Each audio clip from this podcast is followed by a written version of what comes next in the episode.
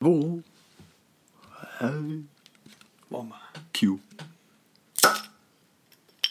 Santé, hein Et c'est ainsi qu'en une froide soirée de janvier, Arthur dut trinquer avec sa bière contre une bouteille en plastique. Il y a des débuts à tout, comme dirait l'autre. La première émission de Suisse Mayhem, complète avec un animateur sobre, devait bien arriver. Il aurait dû s'en douter, certes. Mais les premières fois peuvent parfois être douloureuses. Mais bon, il se rappelle qu'il faut souffrir pour être beau, et qu'après tout, c'est pas si grave. Bon, santé, hein Bonjour Noël Avisner, Bonjour Arthur Inek. vous écoutez Suisse Mayhem. Supersonic machine.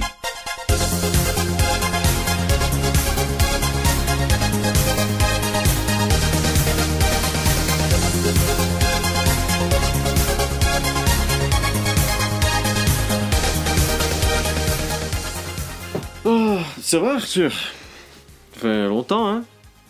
Ouais, puis toi Ça Ouais. fait... euh, ça fait depuis Le, le 3, 9 jours, euh, 10 jours. la dernière fois que je t'ai vu, tu partais dans un train pour Saint-Ursanne. Voilà, on s'est trompé de train avec un copain. On est allé fêter Nouvel An à Strasbourg avec Noé et deux autres copains. Guillaume, comme vous avez Guillaume. déjà entendu. L'historien de l'émission. Voilà, l'historien. Et, euh, et depuis là, en fait, on s'est pas revu avec Noé. Ouais. Donc, euh, on enregistre ça pendant la période d'examen, de répétition d'examen. Ouais.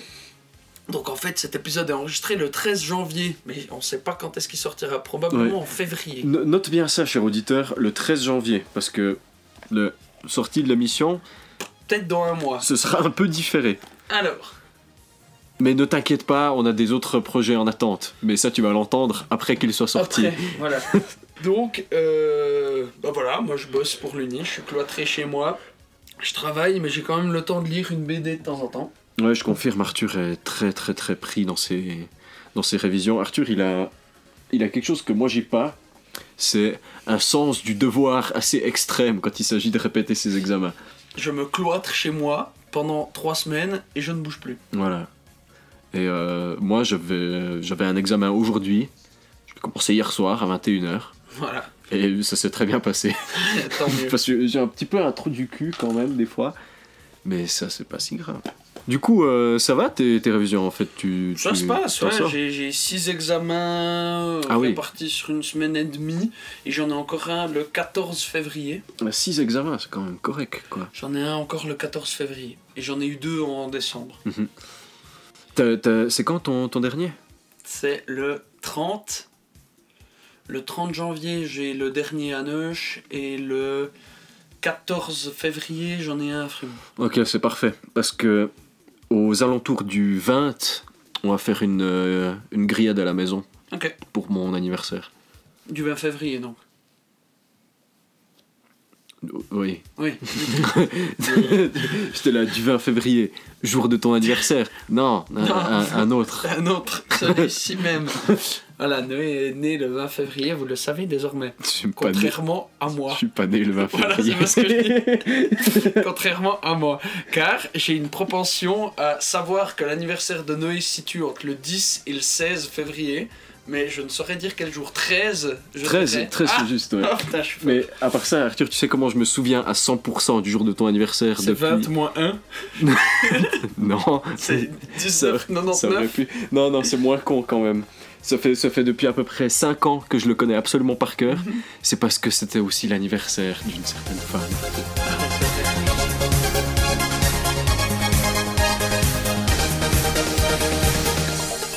Mais euh, ouais, on n'est pas ici pour parler de, du collège des cœurs brisés ni de Hélène et les garçons, de toute façon. C'est vrai ça. On est là pour parler de choses, On est là pour parler Mayhem, mon de gars. trucs, mec. Mhm. De choses à peu près des fois. De. Pénis. Noé, est-ce que tu veux commencer Euh, oui, pourquoi pas Ah, Ça va, cher auditeur Eh, C'est marrant ça. On te parle depuis 5 minutes sans te parler. Ouais, mais oui, euh, moi ça va, c'est gentil de demander. Mm. Du coup, euh, pendant que Arthur, lui, répète, moi je procrastine. Et comment on fait ça? Eh bien, la procrastination, vois-tu, cher auditeur, c'est tout un art. Ça, ça demande de l'abnégation, ça demande du courage, et ça demande un, un certain sens du risque aussi. Mon œil. Avant que Noé continue, c'est lui qui ne boit pas, pour des raisons personnelles. Merci. Euh, paramètre acceptable, donc. Oui. Donc, j'ai eu le temps d'acheter et de jouer à, je vais commencer la première chronique là-dessus, à un certain jeu de PlayStation 4 qui s'appelle Horizon Zero Dawn. Ah, mais ça, t'as déjà tu as commencé à y jouer en décembre, non? Ouais, ouais, ouais. J'ai commencé juste après Death Stranding, duquel j'ai pas parlé de la fin, mais il est dix fois mieux que ce que j'ai dit dans l'épisode qui s'appelle Hideo Kojima. Hideo Kojima. Et il est. euh, il- il, mérite, euh, il mérite toute votre attention, c'est un chef-d'œuvre, il est magnifique. Et euh, il y a, il y a tout, tout est à garder dans ce jeu. C'est génial. C'est génial. C'est super. Mais de toute façon, j'en ai déjà beaucoup parlé, donc je vais parler de Horizon, ou plutôt en français Horizon. Horizon Zero Down. Alors, Horizon Zero Dawn, euh, c'est sympa. Franchement, j'ai j'ai commencé, j'étais là, waouh, c'est quoi ce gameplay de merde? Et au final, je me suis habitué assez vite. Euh, Moi, je sais pas. Enfin, j'ai un pote qui m'en a parlé une fois. ouais, J'ai vu les trailers quand il est sorti, comme quoi il avait des graphismes incroyables. Ah oui, quand oui, il est sorti. bah, c'est là que j'en venais. c'est tout ce que j'en sais. Bah, c'est pas je grave. sais pas comment ça marche ce jeu. Je vais te le dire, Je sais que Fonzie. tu fais de la chasse, Ouais, de gros robots, ouais, des fois. c'est spécial. Mais euh, oui, le, comme tu as dit, les, les graphismes sont magnifiques, l'univers est somptueux, il y a la patte à JJ avec des lens flares partout. c'est c'est pas une blague, il y a beaucoup de lens flares, des fois ça fait mal aux yeux puis tu vois rien. Mais euh, je vais faire un certain synopsis du, de Horizon Zero Dawn. C'est donc un RPG. Je reviendrai pourquoi je l'ai dit comme ça. Mhm. C'est un RPG euh, dans lequel euh, vous incarnez ou tu incarnes sur auditeur, parce qu'on peut quand même se tutoyer, pas comme les serveurs à Strasbourg, ça ne se fait pas. Où vous incarnez euh, une certaine Aloy, chasseresse, De son état. j'allais dire rousse, mais oui, de son état, qui évolue dans un univers qui est post-apocalyptique, donc après. C'est après le futur en fait. C'est le futur après Le futur. après nous. Ouais. Tu vois? Donc en gros, fut, il fut une civilisation euh, d'êtres humains super qui ont construit des machines, des villes gigantesques. On va situer ça en 2400 par exemple, Mhm. où vraiment t'as de la technologie partout, c'est super. On fait la guerre avec des robots, euh, comme ça il n'y a plus personne qui meurt, puis tout va super bien. Mhm. Sauf que un truc qui s'est passé, on sait pas trop quoi, mais euh, tout est cassé. Mhm. Il y a plein de matchs. ça marche plus. Tout est cassé, tout le monde est mort, sauf des survivants. comme, comme dans l'intitulé survivant. C'est quand même assez pratique. Et ces 10 survivants ben, recommencent à zéro dans une espèce d'âge de pierre. euh, Comme Zero Down. Ouais, ouais, mais je crois que ça vient pas. Ah, c'est possible, j'ai pas encore fini. Pas. mais ils recommencent à zéro. Donc en gros, vous êtes des chasseurs-cueilleurs du futur. Oh, oh. Et, enfin, une chasseuse-cueilleresse. Cueilleuse. Cueilleuse. Chasseresse. Cueilleuse. Cueilleuse. Cueilleuse. du futur. Wow. Et euh, bref, vous chassez des, des, des robots qui ressemblent tantôt à des dinosaures, tantôt à des animaux, qui sont très intéressants. On sait pas d'où ils sortent, ou ils veulent vous tuer. Et euh, ouais, alors le concept, super. Oh, waouh, j'aime beaucoup. C'est génial. C'est très original, c'est très joli, comme je l'ai dit. L'univers est grand, il y a. Ah, Il n'y a pas million de choses à faire. Et ça va, ça va. Il y a des- des bons trucs à découvrir. Mais c'est un bon jeu. hein. C'est un indéniablement c'est un bon jeu, mais c'est un mauvais RPG parce que le, le jeu souffre d'un, de schizophrénie. De schizophrénie ou de dédoublement de la personnalité? Non, de schizophrénie. Parce que le jeu, il veut être à la fois euh, une histoire assez dirigée, mais en même temps, c'est un monde ouvert, puis il faut quand même avoir des choses à faire dans un monde ouvert. Mhm. Donc, ça fait que tu te retrouves avec une quête principale euh, qui est tout le temps la même chose. Mhm. Va d'un point A à un point B, bute des gens ou des machines, revient pour qu'on te dise d'aller plutôt là-bas pour parler à un autre type, revenir et rendre la quête. Euh, les quêtes secondaires sont euh, anecdotiques au mieux. Euh, vraiment, c'est cliché dans les dialogues, c'est nul, c'est mal écrit. C'est wow, c'est c'est d'un mauvais. C'est incroyable, c'est écrit avec le cul, mais avec euh, le, le dictionnaire des clichés. Il y a tout qui est Ah non, il faut sauver ma famille. Ah, ces esclaves n'ont vraiment pas mérité. Tu dois les libérer. D'accord, je vais le faire parce que je suis une fille et que je suis l'héroïne. Vraiment, c'est cliché, mais à mort. Ouais. Et il y a un autre problème, c'est que vu que vous incarnez une fille, oh, une fille, euh, ben, ils ont voulu pousser le truc assez loin et ils ont rendu tous les personnages masculins négatifs. Et c'est ce qu'on appelle le du favoritisme euh, genré. Je sais pas, c'est du favoritisme et votre personnage est parfait, elle a pas une seule erreur, elle est, elle est gentille, elle a de la compassion, mais en même temps elle est forte et elle est brave, et puis elle aide les gens, et puis tout ce que tu veux, et puis tous les autres c'est des grosses merdes. Ok. Ils sont nuls, c'est des alcooliques, c'est des gens qui n'ont pas d'honneur, c'est des traîtres, c'est des lâches, tout le monde est nul sauf toi, du coup t'as juste l'impression de t'occuper euh, à choix euh, d'une maison de retraite où la morale ne fonctionne pas, Mhm. ou d'un d'un asile psychiatrique, quoi. Ou d'être dans l'épisode de Star Trek où il y a des espèces de, de paysans. euh, Ouais, voilà. Mais vraiment, c'est des, c'est des assistés. Tout le monde est débile, sauf toi. C'est quoi C'est des paysans euh, irlandais du futur. Ouais, voilà. Mais tout le monde est complètement con, puis c'est assez, c'est assez chiant. Puis c'est dommage, parce que si le jeu avait joué à fond la carte du RPG, puis qu'il avait balancé des quêtes secondaires dans tous les sens et dix fois plus d'activités à faire, par exemple, comme dans The Witcher, ça aurait été beaucoup mieux. Ouais. Et je demande pas que ce soit aussi poussé qu'un Witcher, bien sûr. Ouais. Mais euh, Ce serait jeter mémé dans le ravin. ouais, le, le jeu a des problèmes. Et quand je dis qu'il a ce, ce dédoublement de la personnalité, c'est qu'en fait, c'est un light RPG. Ouais. Et je le, j'ai envie de le comparer à un autre euh, RPG un peu light, mais qui est beaucoup mieux géré dans l'aspect RPG. C'est que dans euh, Horizon, tu as aussi un, un arbre de compétences. Mais tu gagnes des points de compétences à la pelle. Mhm. Donc t'en as rien à foutre de quelles compétences t'achètes parce que tu les as toutes Ouais. dans les euh, ça- allez, 8 premières heures du jeu. Tu arrives à en avoir au moins deux tiers, je pense. Ok. Et les compétences sont des trucs naturels. Régénère la santé Ouais, euh, au fil ouais, du ouais, temps. Tu, tu deviens Euh, juste un peu plus fort. quoi. Subissez moins de dégâts. Ou... Mais des, des trucs un peu nuls, tu sais. Oui, oui, oui. Et fondamentalement- Ça peut se défendre pour moi d'avoir des, des, trucs, euh, des trucs simples. Qui... Ouais, ouais, ouais. Je suis- d'accord. Mais là, le truc, c'est que ça change rien à ta manière de jouer. Par exemple, dans Far Cry 3, au début, t'as pas de bonnes armes, t'as pas de silencieux, t'as trois flèches sur ton arc, puis tu dois démerder comme tu peux avec une compétence d'élimination, puis tu peux faire des glissades. Puis au fur et à mesure du temps, ça évolue, tu peux faire des, euh, enchaînements, tu peux, euh, sauter, tu peux faire différents types de- d'exécutions, tu peux aller plus vite quand tu euh, quand tu t'accroupis, enfin plein de trucs, t'es plus tu discret. gagnes- tu gagnes beaucoup, et puis.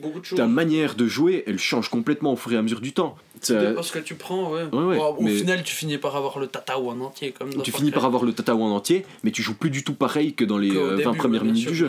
Alors que là, ben, je joue toujours pareil. Mais c'est vrai que les, du coup, dans, dans Far Cry, il n'y a pas de grosses compétences qui s'ajoutent. Non, D'un coup, tu peux faire une élimination du dessus, du dessous, euh, je sais pas, tu fais plus de bruit quand tu te déplaces accroupi, tu peux courir en continu. ouais, mais, Mais c'est juste des tout petits boosts qui, du coup, te rendent. mais Ça te donne envie d'avancer et en même temps, c'est plus facile d'avancer. Exactement, puis ça te rend plus agile, Ouais. plus mobile, et puis au, au final, le gameplay s'enrichit réellement. Alors que là, ben, Ouais, ça là, change rien. C'est ça, mais en moins. moins ouais, et puis le, les, les machines, aussi originales qu'elles sont, elles sont incroyables. hein. Les designs, ils sont super. Franchement, visuellement, il n'y a rien à dire sur ce jeu. Hein. Mais les combats sont aussi toujours les mêmes. Roulade, esquive, tu tapes une fois pour enlever l'armure, tu tires dans le point faible, tu ralentis le temps, paf, tu fais tes trucs. Ouais. C'est vachement cool, hein Mais c'est toujours pareil. Et ça, c'est dommage. Donc, voilà, c'est c'est- honnêtement, c'est un bon jeu, mais il y a un moment où il faut choisir, quoi. T'as un RPG, hein, ou t'es dirigiste. Il faut le T'es savoir. dirigiste, faut le savoir. Et tu peux être un RPG dirigiste, Et oui, oui, oui. sans aucun doute. Mais tu fais pas un pas petit... d'exemple. Tu fais pas le minimum de chaque. Il n'y a pas de mal à être un couloir, sachez-le. Non, aucun. Faites des couloirs, nous, nous on aime bien. Faites des couloirs, faites-moi du, du métro, Du Halo. du halo. Plein de bons jeux en fait. Du halo, c'est du semi-couloir, toujours? Enfin, ça a été au début en tout cas. Halo 1 et Halo 2, c'est des couloirs à mort. hein. Oui, mais pas tous les niveaux. T'as des semi-couloirs. Ouais, Enfin, ouais, il y a des, il y a tu- des tu parties vois- tu vois ouvertes. ce que je veux dire. C'est c'est vrai. c'est vrai. Il y, a- il y a des trucs où tu te Passage en déplaces pas véhicule, mal, ouais. mais c'est c'est une ligne droite au final. Oui, oui, c'est un couloir, bien sûr. Ouais. Un couloir bien fait est bien mieux qu'un RPG mal fait. Qu'un monde ouvert mal fait. Dragon Age, Inquisition. Oh, Je ne l'ai pas fini, je n'ai pas envie de le finir. je l'ai fini. Solas, il te trahit à la fin. Je me rappelle même plus qui c'est. c'est l'elfe chauve. Oui, alors je me rappelais que c'était un elfe, mais je me rappelle pas son importance. Bah, il est super ton pote tout le long. Et puis il y a 10 secondes à la fin où il fait J'étais méchant. Pas bien. Et depuis, il n'est pas sorti un seul Dragon Age. Non, mais c'est pas étonnant, c'était vraiment chiant. Ouais. Euh, au début c'était cool, mais sans plus. Enfin voilà. Mais voilà, c'était la première Ich chronique. mag volle Gläser, die Straßen, wenn sie leer Ich mag die Tiere, Menschen nicht so sehr. Ich mag dichte Wälder, die Wiese blühen sie bunt. Und ich mag dich mit einem Knebel in dem Mund. T'as parlé d'un jeu avec une héroïne, moi je vais te parler d'une bande dessinée avec une héroïne que tu n'as toujours pas lue, que je t'en parle depuis que j'ai. euh, allez quoi 10 ans d'âge. Ah, Sillage. Sillage. Aka Navis. Donc, Sillage est une bande dessinée française euh, scénarisée par Jean-David Morvan et dessinée par Philippe Buchet. Ou Buchet. B-U-C-H-E-T. Euh. C'est donc une bande dessinée qui a comme héroïne Navis. Euh, poil sur la couverture. Ouais, dans le, dans le premier, elle est à poil. Ah ouais, mais vraiment toute nute. Navis qui est donc un être humain qui vit sur une planète accompagné d'un tigre-ours qui s'appelle Ouyo, qui parle. Et ils se parlent, elles se parlent entre elles. Il est adorable d'ailleurs. Oui, il y a un convoi qui arrive sur sa planète. Oh merde, il est mort. Je te spoil vachement vite. Il y a un convoi qui arrive sur la planète où Navis euh, gambade gentiment en tant qu'être humain sauvage et ils veulent otaformer la planète. C'est comme terraformer, mais c'est pour une planète qui s'appelle Ota à la base. Ah, Et donc. euh, ah c'est pas con ça. Problème, la planète doit à peu près avoir une température ambiante de 65 degrés. Celle dessous laquelle elle vit? Non, celle où les. euh, Ah je ne sais plus le nom de la race Les, vivent. les Otaïens. Les Otas, euh, c'est possible. Bref, ils veulent otaformer la planète. Problème, faire monter la température à 65 degrés, ça tue un peu tout. Et en fait, ils ont le droit de le faire uniquement si la planète n'est pas habi- habitée par une espèce intelligente. Mhm. Parce que les O- Otas font partie d'un convoi interstellaire Sillage, qui est donc un- une caravane de vaisseaux qui se balade à travers l'espace et qui découvre des, euh, des nouvelles planètes. Croiseurs d'intervention, vaisseaux amiraux, transports de guerre, navettes de maintenance, ils sont des milliers à constituer un formidable convoi spatial lancé à la recherche de nouvelles planètes habitables. Un convoi nommé Sillage, à bord duquel se côtoient toutes sortes de peuples d'origine et de croyances multiples. Mais où une race demeure inconnue, les êtres humains. C'est marrant, c'est comme dans Ubisoft. Au début de quasiment chaque jeu Ubisoft, c'est écrit euh, Ce jeu a été confectionné par une équipe multiculturelle de confessions et de Ah, oui, croyances oui, diverses. Oui, oui, juste. C'était là, super les gars. Laissez-moi être un de assassin les- maintenant. Et donc, ils n'auraient pas le droit de terraformer, de otaformer cette planète, qui ressemble beaucoup à la Terre, hein, mais qui n'est pas la Terre. Ouais, sauf que c'est des méchants corporatistes puis qu'ils ont rien à foutre. Sauf que, euh, comment est-ce qu'ils remarquent si une planète est habitée par un être euh, sans, sans, Sentient. sentient? Merci. Sentient Eh bien, par sa sentience, car la plupart des espèces de sillage, dont les... Euh, me rappelle plus leur nom, des espèces de petites, euh, des petits êtres qui sont très euh, réceptifs aux ondes mentales, qui sont envoyés en éclaireur sur les planètes pour ressentir s'il y a des ondes mentales d'êtres sentients. Mhm. Sauf que les êtres humains sont les seuls êtres vivants qui sont des neutres. On a donc des êtres sentients actifs, qui peuvent lire dans les pensées des autres, Mhm. des êtres sentients passifs, qui se font lire dans les pensées, Ah. et neutres, seul représentant, Navis, qui du coup ne se fait pas remarquer par les... Donc on est con quelque part sur le spectre. euh, C'est justement, c'est son meilleur avantage. Ah, Parce que justement, elle ne peut pas être détectée. Elle, est, elle est invisible. Donc le truc passe au-dessus, il dit Ah, c'est bon, on peut otaformer la planète. Ok, Ouais, on dans commence ce à la planète. Puis après, tu te balades et puis. Donc c'est quoi ce machin qui se balade sur deux potes et puis qui a l'air de chasser Il a l'air intelligent, non? Ouais, je- Et puis, non, elle est plutôt sauvage. ouais, Du ouais. coup, s'ensuit bagarre, bagarre.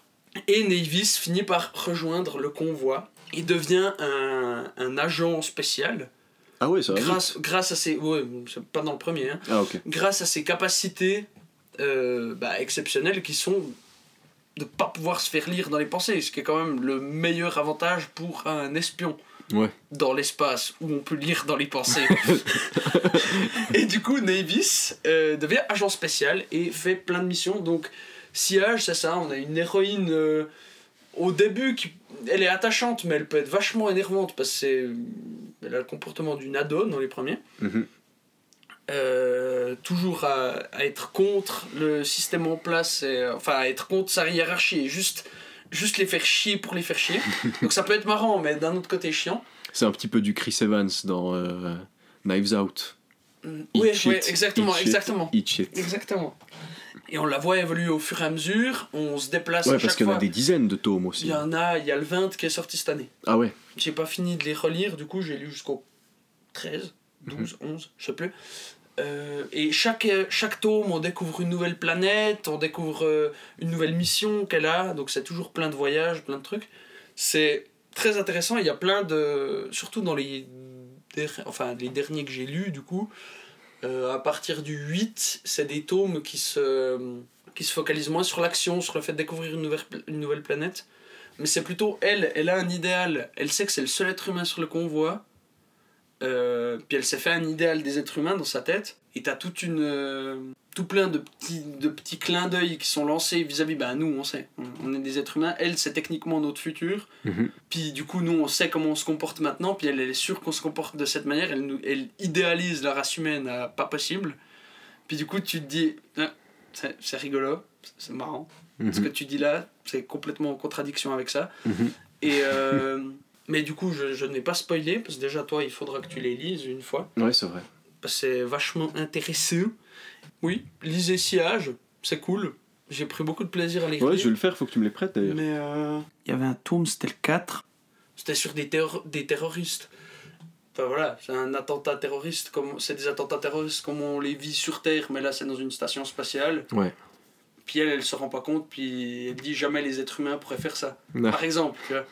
Ça fait tout plein de trucs comme ça. C'est très intéressant comme bande dessinée de voir la seule personne représentant la race humaine se, la- se l'idéaliser comme pas possible et au final être Mhm. euh, désabusée quand elle fait des découvertes sur du coup la race humaine. Parce que plus tard, elle fait des découvertes. Donc, comme je viens de vous dire, j'ai relu les sillages. J'en j'en ai emprunté 5 à la bibliothèque. Ah oui, d'accord. J'en ai emprunté 5. Et euh, parce que je pensais qu'il y tu avait les as pas tous en fait. Non, j'en ai je les ai pas tous jusqu'au 7. C'est la, c'est la première euh, époque de ce que j'ai lu un peu sur internet. C'est vraiment là où ils sont sortis au début. Puis après, il y a eu un peu du Un un hiatus. temps d'attente. Et puis après, c'était un peu différent ce qui est sorti. Mhm. Du coup, mon père a acheté les 7 premiers. Jusqu'à QHI, qui est sans doute le meilleur que j'ai lu jusqu'à maintenant. Qui se passe dans une prison intergalactique. Prison dans l'espace. Alien 3. Incroyable. Trop bien. C'est, il est trop bien ce, ce volume. Mais tu les as déjà tous lus ceux-là? J'ai lu jusqu'au 11, je dirais, ou 13, je ne sais Ok, bah, j'embarque ceux-là quand je me casse après. J'ai emprunté 5 sillages à la bibliothèque parce que je croyais qu'il y avait une limite. Ah oui, c'est là qu'on en était. J'aurais pu en emprunter tous, hein, n'est-ce pas? Tous les prendre et les lire tranquille chez moi, les ramener. Mais non. Du coup, quand je les ai finis, je me suis rendu à la bibliothèque comme ça, tout content. Hum, J'ai ramené mes sillages et prendre les autres. hein. J'arrive, je pose mes livres, je vais voir. Hum. Il n'y a, plus les livres. D'où est née la théorie de l'enculé nocturne? Noé, est-ce que tu peux m'éclairer? Alors, je sais pas si ça t'est déjà arrivé, cher auditeur, d'aller gamberger à la bibliothèque, comme le petit papillon que tu es, quelque chose comme ça, et de vouloir emprunter un certain livre que tu as typiquement vu le jour avant ou deux jours avant. Et quand tu reviens le prendre, il n'est plus là. Et c'est pas n'importe qui qui l'a pris. C'est pas n'importe qui et c'est toujours la même personne. C'est Jean-Michel l'enculé nocturne. Et il l'a pas emprunté le jour d'avant ou juste après que tu sois passé. Non, non. Il l'a emprunté 10 minutes avant que tu arrives. il a regardé quand tu sortais de chez toi, il a couru.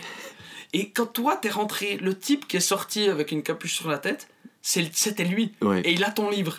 Il l'a, mais qu'est-ce qu'il va en faire? Rien. Il va le Il poser, va pas le lire, il va le poser, attendre le moment où il doit le rendre, le le prolonger. jour même, l'amener, le prolonger et le ramener chez lui. Et il a des montagnes de livres remplis, bah pas de poussière du coup, parce que c'est quoi, deux, trois semaines, mais des montagnes de livres. Non, c'est long en plus, c'est un mois. Ouais, des montagnes de livres en flux constant chez lui, de livres, de BD, de disques, de films, de jeux vidéo que tu voudrais empr- emprunter. Qu'il ne touche pas. Il n'y touche pas, il les regarde.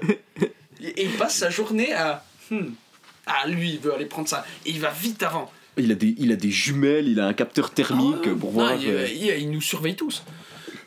C'est Big Brother, il ne sert qu'à ça. Comment il se... Attends, c'est quoi déjà? Big Brother is watching you ou alors huge sibli- sibling makes espionnage. Huge siblings make espionnage on you.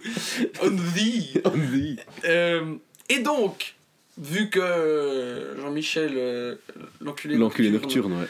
était venu choper mon livre, mes livres, eh ben mon père m'avait parlé d'autre chose. C'est une bande dessinée qui s'appelle Homicide. Homicide sous-titre Une année dans les rues de Baltimore. C'est donc une bande dessinée de Philippe Squarzoni, inspirée du livre de David Simon, qui est un, Romancier. non, un journaliste qui a Ah. passé une année avec la, la police de, Mal- de, de Baltimore. Donc l'année 1988. Donc le premier euh, commence le 18 janvier, le premier tome commence le 18, le 18 janvier et finit le 4 février 1988. Donc Baltimore, qu'est-ce que c'est? C'est l'une des villes les plus violentes des États-Unis avec 240 meurtres par an, soit deux jours sur trois tu te ramènes au boulot en tant que inspecteur de la police des homicides T'as un T'as un meurtre. Et cette BD est vraiment incroyable. Déjà par le, bah, par le dessin, t'as vite fait feuilleter, mais genre le dessin est incroyable. C'est très minimaliste, il y a peu de couleurs, mais genre, tu vois, Le sang est très vif, ouais. et t'as, tu vois, t'as peu de couleurs, mais t'as une, euh, une harmonie entre les cases qui se fait. Bah, c'est toujours un peu les mêmes tons, et puis après il joue avec des tons, tu vois? Ça fait tac tac tac, Ouais. ça te fait un espèce de dessin entre les cases. Des fois il joue avec, le, avec une image qui. Une image qui se, qui se meut en plusieurs cases, en, en plusieurs pages. Genre, tu vois, une image, il y a le flic, il est comme ça, puis après il avance, il va sur la scène de crime, trois pages plus tard, tu revois la même image, il n'y a plus le corps, il y a juste l'empreinte à la craie par terre. Parce qu'au final, c'est un, c'est un livre où les, les images importent peu. C'est c'est vraiment inspiré d'un livre. Et euh, je pense qu'il en a fait la meilleure utilisation possible des images. Parce que l'histoire est déjà tellement prenante, tu pourrais le lire comme un livre, sans Puis regarder les images. Les, les, la- les couleurs changent son, le, le ton un petit peu. Ouais, t'as vraiment, t'as toujours, je sais pas, 4, quatre couleurs par, euh, par page. Mhm. C'est quasiment ça. Et il joue avec les tons, puis d'un coup, t'as as souvent une seule couleur qui ressort, du rouge ou du bleu, ou euh, qui ressort vraiment sur, euh, sur la page plusieurs fois. C'est magnifique à regarder, magnifique à lire. T'es vraiment avec les policiers dans, dans l'enquête, mais dans les enquêtes. Parce qu'ils ont un homicide, ils ont deux homicides tous les trois jours. Donc, tu sens au fur et à mesure que tu lis, là, je suis au tome 3, il y en a 4 qui sont sortis euh, aujourd'hui, enfin, maintenant. C'est c'est pas encore fini. Mhm. Mais tu sens vraiment, ça, ça avance, et en fait, tu, tu sens que tu es écrasé par le nombre d'affaires qui s'amoncellent au-dessus des épaules des types, parce que ça, il y en a toujours plus, et d'un coup, tu as une affaire super difficile à régler, puis ça, c'est, ça va complètement à contre-courant de, je sais pas, une série comme Les Experts ou euh, Mhm. quelque chose, parce que c'est vraiment, c'est un point de vue concret de qu'est-ce que c'est la police dans une des Ouais. villes les plus violentes des États-Unis. Ça a l'air incroyable. Et euh, il y a aussi des trucs, ça te fait te rendre compte d'absurdité, mais absolue. Euh, genre de la- de l'espèce de. remplir des quotas de d'affaires résolues. Genre, il faut remplir ton quota. Tu Sinon, t'es pas bien vu. Sinon, tu te fais chier dessus par la hiérarchie. Donc tu vraiment- bâcles des trucs. tu, euh, ou tu bâcles des trucs, ou alors ils font des, ils font des espèces de magouilles, c'est impressionnant. Genre, ils, ils reportent une arrestation à l'année d'après. Le premier, ils vont arrêter le type. Comme ça, c'est pas dans l'année d'avant. Si t'es bien dans l'année, là, t'as une bonne, euh, un bon Mhm. ratio de résolution. Ok, bah lui, euh, on peut l'arrêter maintenant, on l'arrête dans deux semaines, ce sera le 1er janvier. On va l'arrêter, puis comme ça, ce sera sur le quota de l'année prochaine. mhm. Et des trucs comme ça, mais qui font aucun sens. Et ils se font un peu. T'as une espèce de de, il y a deux équipes à la brigade des homicides et euh, il y a une espèce de rivalité qui se forme entre les deux groupes qui sont dirigés par deux lieutenants différents parce qu'il y en a un qui reçoit euh, qui a reçu quand même pas mal de d'affaires faciles à résoudre et l'autre qui en a reçu des plus compliquées et du Mhm. coup il y en a une qui a un taux de résolution extrêmement bas l'autre ils ont résolu je sais pas trois quarts des affaires c'est bon mais du coup, il y a une rivalité qui se forme, et puis le lieutenant qui se fait gueuler dessus, c'est celui qui a, une équipe, qui a des équipes qui résolvent pas. Alors que bah, c'est parce qu'ils ont trouvé, euh, cette semaine, il y a 10 cadavres qui ont été retrouvés dans des rues euh, sans aucun témoin alentour. Mhm. Et tu peux rien. Mais du coup, c'est c'est incroyable. C'est à, à lire, à voir, À écouter, à sentir. bah peut-être pas. Euh, je crois que j'avais dit un peu tout ce que je voulais dire sur ce. Mais ça, ça a l'air effectivement génial. Et si jamais David Simon, c'est juste le créateur de The Wire. Ouais, oui, en effet, Entre autres. Donc c'est. Je pense que c'est du, vraiment, du c'est- bon. c'est- moi, ces cases, ça m'a vraiment. euh, genre le jeu qu'il fait avec les cases, le, le dessinateur. T'as des fois sur plusieurs pages, c'est le, le, les mêmes tailles de cases avec les mêmes tons. Après, ça change. Après, il y a une alternance entre plusieurs pages. Tu vois vraiment une histoire se dérouler derrière ce que tu lis. Parce que tu lis, c'est un, un livre. Mhm. T'as deux, trois dialogues dans, dans, le, dans la BD, mais là, je suis à trois tomes de, je sais pas, 120 pages chacun. Euh, Il y a peut-être eu cinq scènes de dialogue, tu vois. Ah ouais. C'est enfin tu lis quelque chose qui t'est dit par le narrateur et en même temps tu vois les personnages euh, évoluer. Mhm. C'est c'est génial. C'est C'est génial. c'est génial. C'est génial. Génial. Je vais aller me rechercher une bière.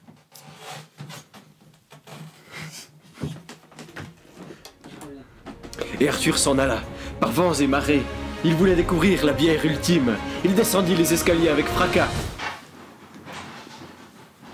Nonobstant les obstacles sur son chemin, il parvint enfin au frigo magique dans lequel il découvrit la bière. Il s'en saisit, la décapsula et la but d'une traite pour mieux en prendre une seconde et s'enfuir plus loin et remonter, tourner l'émission avec nous.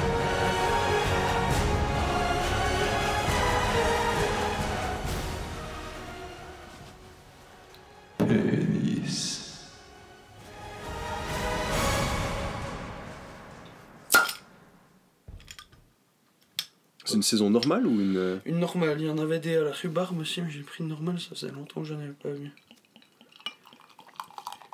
Et du coup, Donc Arthur, hein, sans pression, hein, pour moi qui ne bois pas, hein, il s'ouvre l'une de mes bières préférées, quand même. Et Noé se retient parce que c'est dans 20 jours qu'il peut reboire. Ouais, jusqu'à mon anniversaire. Ah bah c'est plus que dans 20 jours alors. De, de- C'est dans un mois et une semaine. long time. Euh, non, dans un mois. Dans un mois pile poil. On est le 13. On est le 13 C'est dans un mois, ouais Bon, santé pour fêter ça. Celui-là était encore mieux. Maintenant qu'on a fini de parler de homicide, est-ce que tu veux enchaîner sur quelque chose? Oui. C'est bon, j'ai fini. Non, c'est pas vrai. Euh, oui, ben, j'ai quand même lu un livre cette semaine. Ah oui. Et ça s'appelle The Cockroach de Ian Ah McEwan. oui. Euh, Est-ce que j'ai déjà parlé de Amsterdam dans cette émission? Hmm, Je sais pas, mais il me semble que tu as déjà parlé du parlé du réversionnalisme, non? Oui, ça, le réversionnalisme, c'est dans, c'est dans Cockroach. Oui, mais t'en as déjà parlé, il me semble. Ouais, ouais, mais je l'avais pas lu encore. Non, non, mais c'est juste ton père qui en avait parlé. Ouais, c'est ça. Mon père en parle à chaque fois, de toute façon, c'est euh, devenu un de ses livres préférés, je crois. Oui, il a raison, c'est vachement bien. Mais oui, bah du coup, je vais parler de Amsterdam aussi. Ian Bon, je- McEwan. Je recommence. Donc Ian McEwan qui a sorti son tout dernier livre qui s'appelle The Cockroach, ou en français Le cafard. Le Cafard, qui est une libre, euh, une version librement revisitée de la métamorphose de Kafka, ou sous le le, le, le, le- le- le- putain comment il s'appelle ce bâtiment là en Angleterre avec du gouvernement dedans? Le- c'est. Downing Street, c'est euh, bâtiment en Angleterre du gouvernement. avec du gouvernement dedans. ouais, il y a du gouvernement dans son bâtiment. Je sais plus, c'est Downing Down- Street, bref. Ouais, bref, ce truc-là. Oui, c'est le palais de, de Westminster, voilà, je suis con. Bref, ça raconte l'histoire des cafards qui sont sous le palais de Westminster. Les dix cafards se réveillent un matin dans la peau d'être humain. Et c'est déjà c'est très rigolo parce que c'est euh, c'est complètement comique comme livre et puis ça moque euh, la situation euh, politique de l'Angleterre en fait. Et les, les cafards se réveillent en tant qu'être humain, l'un d'eux dans la peau du Premier ministre. Ah, ah ça je savais pas. ça. Voilà. Et il se réveille, il est là. Putain, j'ai des brins, c'est quoi cette langue dans ma bouche, c'est désagréable. Pourquoi j'ai pas un squelette à l'extérieur? C'est quoi ce bordel? Et il, il va au palais de Westminster, il, il se retient à moitié de manger du crottin de cheval parce que c'est un mets très délicat. Il rentre dans le palais et il se rend compte que tous les députés sont des ex-cafards. Oh, Et ensemble, le gouvernement des cafards proclame le réversionnalisme, qui est le fait d'inverser voilà, ça courant de la on en a déjà parlé. Ça, on en a parlé. Ça n'a aucun sens. Vas-y, viens, je vais acheter du pain. Tenez, madame la boulangère, prenez mon argent. Euh, non, Non, non. donnez-moi l'argent en même temps que ma baguette. Voilà, Et ensuite, j'irai travailler pour donner de l'argent à mon patron. exactement. Et euh, ce, ce livre est génial en fait. Il prend, je pense, une heure et demie à lire maximum. Et c'est. Mais c'est tellement parodique. C'est à, mourir de rire, c'est génial. Et c'est pas euh, une blague de merde sur le Brexit. Ah, c'est un chat, il sait pas s'il veut sortir ou pas.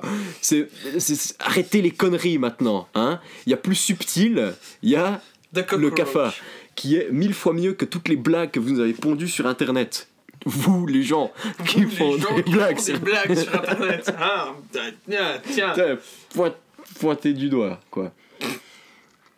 Donc voilà, je vous conseille euh, The Cockroach qui est très drôle. Je vais pas en dire plus parce que ça vaut la peine de découvrir quand même ce qui se passe dedans. Ah oui, et pendant que les cafards sont au Parlement, les députés sont dans les égouts. Ah, En tant que cafard. Ah, ok. Incroyable. Mais c'est su- c'est super quoi, ce réversionnalisme. T'as pas des mouchoirs par I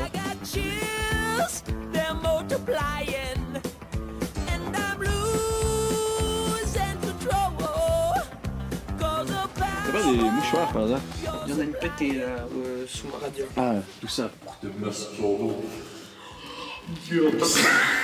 Dit-il en frissonnant. You better shape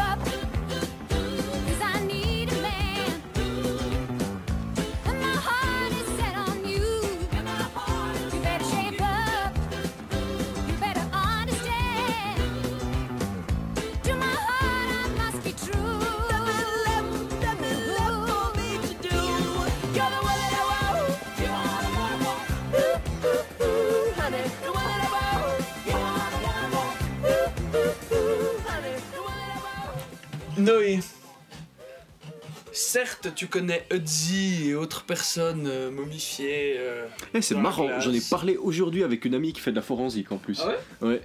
Mais est-ce que tu connais l'homme de Tolund? Oh, c'est la chronique Wikipédia. Est-ce que tu connais l'homme de Tolund? Ah, c'est- ça, c'est incroyable. C'est le mec qui est tombé dans un puits de pétrole ou dans une tourbière là? Dans une tourbière, non, il avait la corde au cou. Il, il s'est fait, il s'est fait exécuter, ils l'ont lancé dans une tourbière. Je trouve ça incroyable. J'étais en train de bosser le. Mais il est, il est comme ça Ça, c'est lui là. Ils ont retrouvé un type en Allemagne, je sais plus où. Euh, non, Tolund. Au, au Danemark. Dans la tourbière de Tolund, du coup. Un homme qui, au début, ils ont cru qu'il avait été mis à mort récemment, vu qu'il était. Bah, il ressemblait à un être vivant il y a peu. Sauf qu'en fait, il, est, il était mort entre euh, 375 et 210 avant Jésus-Christ. C'est vachement long quand même. Oui, oui. Découvert en 1950. Et il a été Passé un bon Donc, siècle euh, quand même. Inexact, la période de temps entre moins 210 et 1950 n'est pas d'un siècle. si je me rappelle bien du truc Wikipédia, en gros, il a été pendu et jeté dans le truc. Alors on sait pas si c'est parce que c'était un, un noble ou euh, parce qu'il y avait plein de cadavres autour, en fait, ce qu'ils ont retrouvé après. Mhm. Et donc, ça laisse supposer que la mort serait suite à un jugement au début, ils pensent, parce que bah, cou, il s'est fait pendre.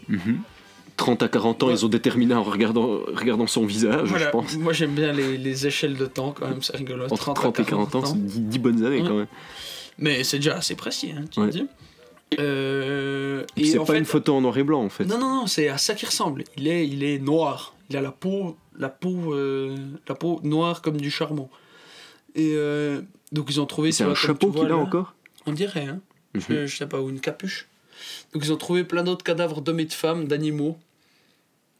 Donc après ils se sont posés si c'était pas un truc, un culte sacrificiel ou quelque chose. Après coup. Jordan. Ouais, le reste de son corps, il va moins bien quand même. Oui, non, non, il y, a- il y a la tête qui va. Le reste, c'est. bah voilà quoi. Ouais. Il est momifié. Enfin. Le visage, c'est assez proche des os, ça va. Mhm. Tu peux garder la peau un peu, quand... mais le reste. Ouais, mais bah, ce qui est dingue, c'est qu'on voit encore les rides qu'il a sur le front. Ouais, ça c'est vraiment impressionnant. Hein. On dirait juste qu'il qu'il fronce les sourcils. Genre... Et qu'il est mort hier. Et que la photo non, non, on dirait qu'il vient de mordre dans un citron puis qu'il est là. Et qu'il est- et qu'il en est mort. Dans son sommeil. mais bref. Vachement spécifique. Oui, moi je- j'en avais jamais entendu parler avant euh, ce cours de pédologie que j'avais oublié depuis. Et je voulais te le faire partager. Mais Je sais pas si t'as de l'aspiration qui en sort, si tu veux partir sur autre chose. mais- non, je trouve ça super. Comment est-ce que t'aimerais être euh, inhumé, Arthur? Ou euh, disposé de ton corps après ta mort, pour être plus français? Ah Oui, euh, brûlé, j'imagine. Ah ouais? Non, moi je veux rendre mon corps à la nature quand même. Dans un sarcophage en plomb. non, moi, brûlé et, euh, et mis au cimetière. I guess. Ouais, ah, je préfère être euh, enterré. Comme ça, le... y a pas tout est juste carbone, tu vois, ça, ça repart un petit peu. Merci pour ton analyse. oh combien fortuite. C'est pas mal. Mais bref. Voilà. Monsieur homme de Tolund, Danemark. Merci. 30-40 ans, mort entre 375 et 210. Pauvre homme de Tolund.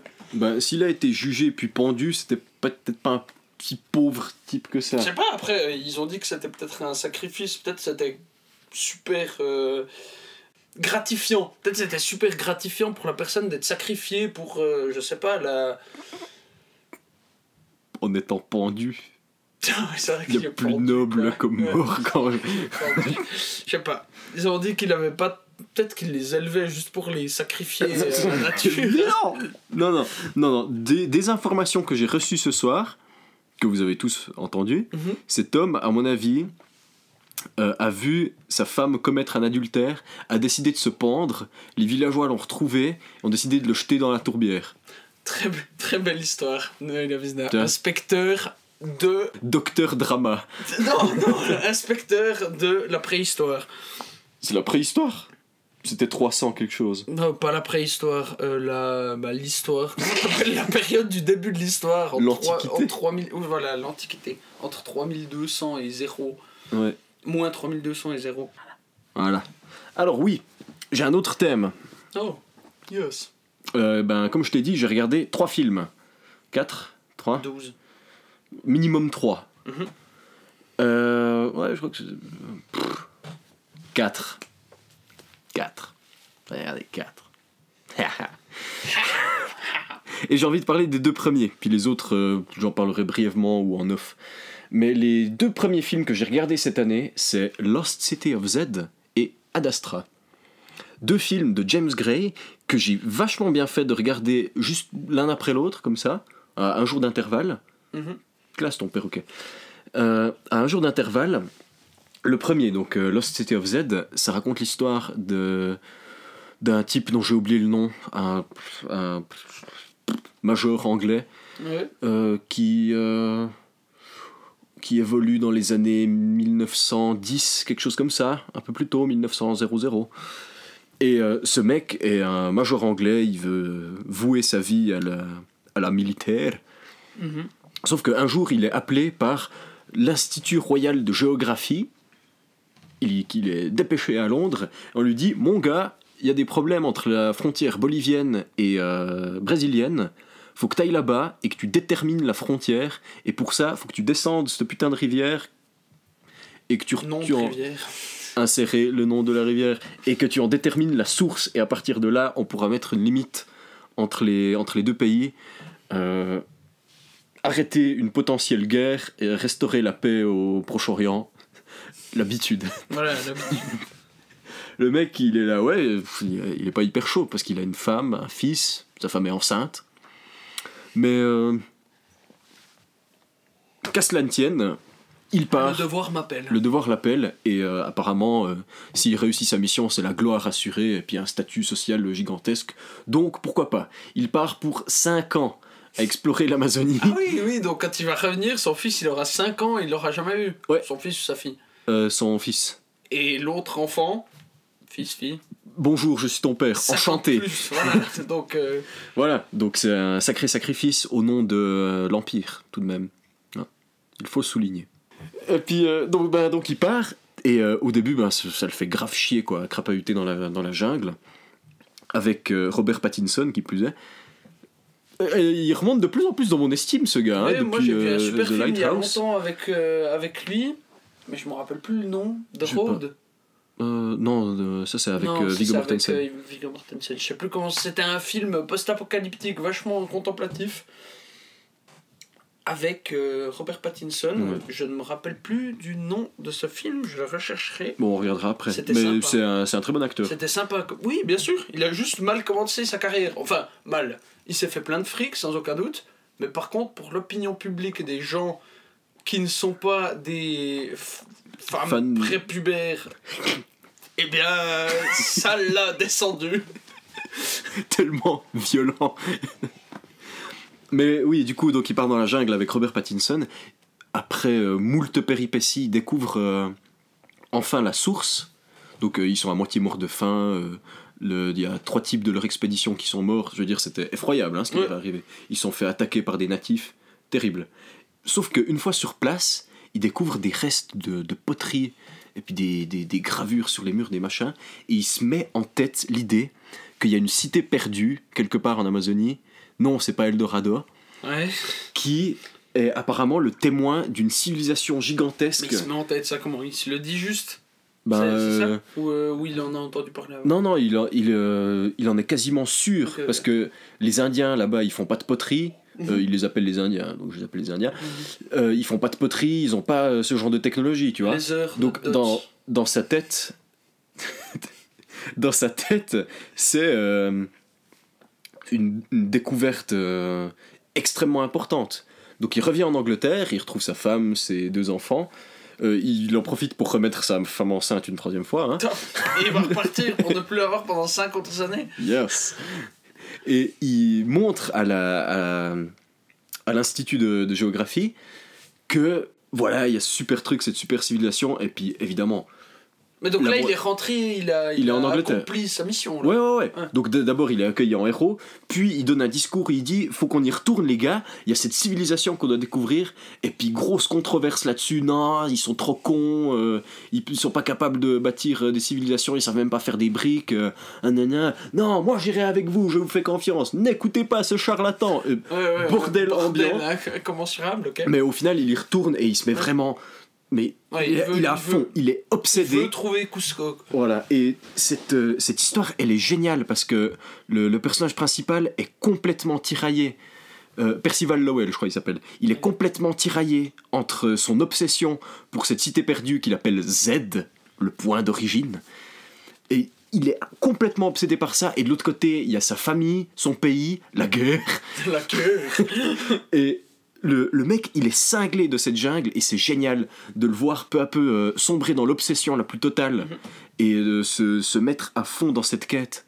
C'est magnifique. Et le, le, le film est très proche du personnage principal. T'es toujours avec lui et tu, tu ressens vraiment ce qu'il ce veut faire, sa détermination, son, son, son abnégation vis-à-vis de sa famille. Il, il est génial. Ce film est super. Ok. Et juste après, j'ai regardé Ad Astra. Oui, alors parle-nous de Adastra. c'est le film le plus solitaire que j'ai vu de ma vie. Ok. C'est horrible. À ce point-là Oh, bon, affreux. Je me suis senti mal. Je me suis senti extrêmement seul après l'avoir vu. Ok. Mais oui, donc ça raconte l'histoire de Brad Pitt qui s'appelle Roy. Roy est un pseudo-astronaute. Il travaille euh, dans Pseudo, comment ça? Bah, futur proche Ah, et antenne spatiale sur Terre. Donc en gros, il est astronaute, mais il bosse sur une antenne qui est clouée, clouée au sol, Ok. tu vois? Ouais. Et commence à avoir des problèmes avec l'antenne, il y a des pannes de courant partout sur Terre, des trucs explosent, on sait pas d'où ça vient. Sauf qu'en fait, on sait d'où ça vient, mais c'est top secret. ça vient de Neptune, mon gars. Et qu'est-ce qu'il y a sur Neptune? Il y a son père. Parce le que dieu des océans. il y a son père. Parce que son père, lui, était astronaute et il est, euh, il est parti euh, rechercher des, euh, une preuve d'une existence extraterrestre. Percival Lowell, le papa de Roy. Tac, tac, tac. Donc là, on a le point de vue de l'enfant qui est abandonné par son père à cause de l'obsession de celui-ci. Et ça rejoint complètement le thème de Lost City of Z, mais d'un point de vue différent. Du point de vue du fils. Ouais. Mais après, il faut regarder pour euh, connaître, Ouais, pour savoir comment ça se Ouais. passe. Et du coup, mais la mélancolie ultime qu'il y a dans ce film, parce que Roy, c'est un personnage très, euh, très, euh, très dédié à sa mission aussi. Il veut aller retrouver son père pour savoir qu'est-ce que c'est que ce bordel avec ses décharges magnétiques qui foutent tout en l'air. Ouais. Et euh, il veut y aller quoi qu'il arrive. Et tout en étant complètement déterminé, il est toujours très froid, très digne et puis très sûr de ce qu'il veut faire. Mhm. Donc on est dans un futur proche. Il part d'abord sur la base spatiale de la Lune, qui est devenue euh, un McDo lunaire, basiquement. C'est horrible. Ouais, Tout est gris, mais tu peux t'acheter un Burger King et puis regarder la Lune. Voilà. ouais. Sauf que la Lune, ben, ça va pas très bien. C'est un territoire qui est euh, disputé. Il y a des pirates. Les pirates de la lune. Il y a des pirates sur la Lune qui viennent puis qui te butent, quoi. euh. Tranquille pour prendre euh, les trois boulons et demi que t'as sur ton rover euh, lunaire. Et donc, il arrive sur la Lune. Ils doivent aller dans une autre base pour aller sur Mars. Il prend un vaisseau après s'être après fait attaquer par des pirates. Ils partent sur Mars. Ça dure long jusqu'à pour aller jusqu'à Mars. Entre temps, il y a un appel de détresse. Il y a un mec d'une station spatiale qui étudie les singes en apesanteur. Il y a un appel de détresse, ouais, c'est spécifique et c'est horrible. Mhm. Parce qu'il y a un appel de détresse, les gens se sont fait manger par des singes. Yes. enfin, horrible. Après, donc ils arrivent sur Mars, et puis depuis Mars, ils partent sur Neptune. Le voyage dure 80 jours. Ouais. Allez. Il doit revenir encore après. Euh, Mais. Oh, c'est. C'est affreux, mais. c'est- Tu, tu, tu vois tout ce que l'enfant du père obsédé par, euh, par une mission ressent, et au final, sous cet air de. euh, je, suis, je dois faire ma mission, je suis dédié à ma mission, je dois retrouver mon papa quand même. ouais. Mais en fait, il est, il est détruit Ouais, par tout ça. complètement euh, Ça le, ça le ronge complètement. fait. Mais heureusement, heureusement justement, il sort de ça et il arrive à se, il arrive un petit peu à se, à se défaire de, de, de, de, cette histoire et puis à pas faire euh, la même erreur que son père. Mais c'est un film génial visuellement, pff, grandiose, magnifique. C'est les, les, les environnements dans l'espace, ils sont super. Ça reflète vraiment le, le- le- l'intégralité du vide Mhm. qu'il y a autour de toi quand tu es dans un voyage spatial. Après, je sais pas. je- Ouais, ouais, ouais, Mais j'imagine bien que c'est comme ça. Parce que c'est grand. Et on est petit. Oh, wow. Mais c'est super. Je le recommande vraiment. Ouais. Et euh, bah, j'ai découvert James Gray comme ça. Je vais en regarder d'autres. Je le jure. J'ai regardé un film, je ne sais plus comment, avec ma copine. Un film Netflix 1922, adaptation d'un roman de Stephen King. Hmm. Euh, Je crois que ça me dit rien. c'est sympa sans plus. hein. Ah, ok. C'est- Mais il y a des trucs sympas. 1922. C'est l'histoire d'un. voilà. Je, je sais pourquoi ça m'a fait rire quand on a vu euh, euh, un couteau tiré. Parce qu'il parle un peu comme, euh, Ah, comme Daniel Craig. comme ça. Pour faire son accent dans euh, Un couteau tiré qu'on est allé voir à Strasbourg du coup avec Noé. Il y a Daniel Craig qui joue et qui fait un accent un peu spécial. Et des fois, pour faire son accent, il serre juste les dents et il parle. et, et- it's c'est- a donut. c'est assez rigolo. Et du coup, dans 1922, euh, le, le personnage principal, le père de famille, parle comme ça pour faire son accent et c'est assez rigolo. Ça fait un petit peu nul quand. Mais ça va, c'est ça va, c'est un redneck euh, de la campagne en 1922 du coup. Ah, ah ouais Comme vous ne pouviez pas vous l'attendre. Donc 1922 suit l'histoire d'un père de famille et de son fils qui vont se rebeller contre la mère femme, mère du garçon, femme du père de famille. Celle qui est propriétaire des terres. ah, d'accord. Donc c'est juste la maman, quoi.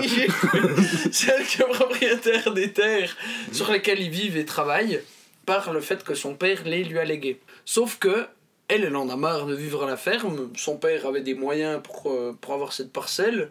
Elle a pas envie de vivre avec des bouseux.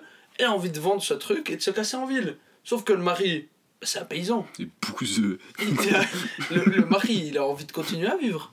des De, continuer à vivre là. Il a pas envie d'aller en ville et puis de devenir un Ouais, bolos, Et puis, euh, et puis d'aller boire Il, euh, des cafés. Et puis Il de n'aspire pas à l'exode rural, non monsieur. non, monsieur. Et il a pas envie de rien faire de sa vie. Il dit non, on va rester. Elle dit Hum, hum, hum, très bien, fort bien. Et euh, le garçon, du coup, bah, est élevé par son père et en même temps, il est, amoureuse de la il est, il est amoureux de la voisine. Amoureux.s.e. Voilà. et du coup, le père se met en tête Amoureuse. de monter le garçon contre sa mère Oh. et ils vont la tuer ensemble. Oh. Ils vont buter la mère D'accord. pour ensuite pouvoir continuer à vivre Tranquillou. là. À la campagne. Violent. s'ensuit plein de pérégrinations. L'histoire est cool. Le film, Pertes et fracas. le, le film vaut euh, 6 ou 7 sur 10. Mais euh, l'histoire est simple. L'histoire est vraiment bien. et Il y a vraiment des, il y a des moments de fulgurance, comme ce que je vais vous raconter après. Je vais spoiler ce film. euh, Ah Si oui. vous avez envie de le voir, regardez-le. Sinon. Et donc, il tue la femme en l'égorgeant Ah. dans son lit après qu'elle soit bourrée. Et le C'est difficile à arrive- maquiller comme un crime, ça. non, ça va. Ils sont, c'est la campagne, c'est 1922. Tu tues ta femme, tu la lances dans le puits, littéralement. Hein. Tu tues ta femme, tu la lances dans le puits, tu balances les, les draps, le matelas, t'achètes quelque chose de nouveau, tu nettoies le sol et puis c'est bon. C'est 1922, t'es au milieu de la campagne, euh, du, je sais plus quelle contrée des États-Unis. Bon, d'accord. c'est le shérif qui va venir. Pourquoi votre femme n'existe plus? Ah, elle est partie hier. Ah, d'accord. Et voilà, c'est bon, c'est C'est poussé. c'est poussé. T'as pas de registre des gens. T'as un shérif qui connaît les gens. Puis tu dis Ah non, elle est plus là. Ah bon? Oui, oui, elle est partie cette nuit. Ah Ok. Bonne chance. Et t'as le gosse qui vient derrière Ouais, elle est partie, je sais pas pourquoi, euh, elle était plus là. Ah, euh, vraiment désolé, elle vous a abandonné. Ah, oui, oui, oui. Du coup, il l'égorge, il la balance dans le puits. euh, dans le puits où il y a les vaches. dans le puits où il y a l'eau. Les vaches. Et il faut tomber une vache dedans, dans le puits. Ah, donc c'est vraiment un puits à vache. C'est pour ça que j'ai dit vache. Ouais. Et du coup, bah, vache est tombée dans le puits, on peut plus utiliser l'eau, elle va pourrir dedans. Ok, on va, euh, on va boucher le- puits. Donc c'est pour couvrir le meurtre de la femme Mmh. qu'il euh, bouche le puits. S'ensuit euh, la vie comme elle peut, sauf que bien sûr, bah, le garçon, il n'arrive pas à vivre avec ça. Il a tué sa mère quand même, même si elle était un peu méchante avec lui des fois, euh, c'était sa mère. Il s'enfuit de la maison et vient le plan de fulgurance. Donc euh, se passe des semaines, hein, le garçon s'est enfui. Euh, le mari s'est blessé à la main, il a une espèce de... Il perd son bras au final, il perd son bras gauche. Ah. Euh, il a une, bah, une espèce de nécrose qui s'installe sur le bras, c'est le milieu de l'hiver, Les comprends frères sisters. et il, et il tombe dans la cave. Enfin, il a vu, il se baladait, euh, il a entendu un bruit s'élever, et c'est là que ça fait presque film d'horreur. Bah, il voit sa femme en fait. Mmh. Il voit sa femme dans la neige avec les 5 ou 6 coups de couteau qu'elle a au cou. Dégueulasse. Et genre, elle le suit, il tombe dans la cave, elle arrive vers lui et elle lui raconte comment son fils est mort. Cette scène est incroyable. La femme qui descend, en plus on la voyait se faire bouffer par des rats avant. dans Oh, le quelle horreur. La Donc euh, elle est entourée vierge de la peste. elle est entourée par des rats, elle en a qui sortent des yeux. Et elle vient vers lui et elle lui raconte comment son fils est mort aujourd'hui. Son, son fils est mort aujourd'hui. Et lui raconte, elle lui raconte tous les détails. Que lui, il est en bas des escaliers, complètement transi de froid et de mal parce qu'il s'est pas encore fait découper le bras qui devrait se faire découper. Elle, elle lui raconte comment son fils est mort dans la journée avec des rats qui rampent partout autour. Et le fils est vraiment mort. le fils est vraiment mort et elle c'est la femme qui l'a tué donc à partir de ce moment là il sait que sa femme par un moyen ou un autre est, est sortie du puits et genre deux jours plus tard euh, il y a le shérif qui vient lui dire que son fils est mort euh. Quelle horreur. c'est un film bah du coup je vous ai raconté toute l'histoire L'histoire est sympa, le film l'est un peu moins. Mais euh, voilà, t'as parlé de film, ça m'a rappelé ça. Mhm. Et j'ai de quoi enchaîner sur quelque chose qui a rien à voir. Ouais, Tu- mais Tu veux faire quelque on, chose? on parle toujours de films. Moi, je vais faire une parenthèse vite fait parce que Ouais. je pense qu'un épisode entier lui sera dédié. Ouais. J'ai regardé deux autres films, du coup. Mhm. Des films coréens. Coréen. J'ai regardé Mother, Ouais, alors celui-là, De- je le regarde. Bong Joon-ho. Ou alors, est-ce que c'est Park Chan-wook? Non, c'est Bong c'est Joon-ho. Bong Joon-ho, euh, Mother. Ouais. Ouais, ouais, c'est, Bong Joon-ho. Donc le même qu'a fait euh, Memories, of Murder. Murder, Parasite, Okja. Très très bon cinéaste. Okja, c'est de la merde. J'ai toujours pas vu, je ne peux pas dire. C'est nul. C'est, nul. Non, c'est pas grave. Euh, oui, donc j'ai regardé euh, Mother. Et euh, c'est assez bien. C'est assez bien. Moi, il m'a pas marqué à mort parce que je suis pas très sensible à ce thème-là. Mais euh, c'est super. C'est très bien filmé. C'est, c'est beau. Ça raconte l'histoire d'un, d'une mère et de son fils un petit peu handicapé mental. Mais handicapé euh, entre Forrest Gump et Rain Man un peu Ok. tu vois? De- mais non non pas du tout non il est, il est juste vraiment con Ah, donc entre Forrest Gump et Forrest Gump. voilà mais mais euh, moi c'est Forrest Gump mais nul Ok. c'est qui a rien réussi Mhm. il est il était pas là où il fallait être Ouais, pour être un bon Forrest Gump C'était le bon moment, ouais, voilà. voilà donc résultat les, les choses se sont passées de manière réaliste et il a juste grandi en tant que débile du village quoi. Voilà parce que on est un petit peu dans la Campagne. pas exactement dans la campagne mais dans les euh, dans les suburbes comme on dit En français. voilà, dans la banlieue en fait. Ouais. Ouais, Suburb, ça dit très peu. hein. ouais c'est Ça vrai. Moi, n'existe peut-être même pas. moi, j'aime bien suburb. Euh, bref, euh, un jour, il est accusé de meurtre, enfermé en prison parce que parce que les flics sont euh, ceux de Memories of Murder à peu près. Et puis euh, la mère, par tous les moyens, essaie de le faire sortir de prison. Et Mhm. c'est- très joli comme elle est. euh, elle est vraiment attachée à son fils, puis elle, elle fait n'importe quoi pour l'aider. Donc ça c'est très joli. C'était un bon film. Il va pas me marquer, enfin il m'a pas marqué plus que ça, mais c'est indéniablement un bon film. Mhm. Mais hier soir, hier soir j'ai regardé JSA, Joint Security Area. Ou alors, dans son titre coréen, Scandiaria. non, attends, ça faut que je le lise par contre en coréen. Dans son titre original, Scandiaria. Gongdong Gyeong Bigyeuyok JSA. Ok, Je me suis donné de la ça, peine. ça valait la peine. Et le meilleur film que j'ai vu de l'année. Non, C'est le meilleur film que j'ai vu de l'année. Et euh, le dernier film qui m'a autant marqué que celui-là, c'est Incassable. Et pour moi, c'est beaucoup. Ok, oui, je sais. Euh, c'est un chef-d'œuvre. Il est incroyable. Le, le- la réalisation est magnifique. C'est magnifique, c'est beau, c'est bien cadré. Il y a des super idées en plus, avec des, des zooms, des ralentis, des, des caméras qui tournent. Qu'on regarde euh, Hardcore Henry une fois d'ailleurs. Euh, Des zooms, des ralentis, des, des, machins. Mais euh, sans, sans mettre trop, bien sûr. hein. Il y en a au moment important, et ça les marque, et c'est encore mieux. Le, seul, le seul petit défaut, c'est que la nuit, c'est peut-être un petit peu trop éclairé, mais c'est pas grave, on passe vite au-dessus. Mais ça, ça raconte. Je vais quasiment rien dire. Il y a des problèmes entre euh, les deux Corées à la frontière. Il y a eu une fusillade, on sait pas ce qui s'est passé.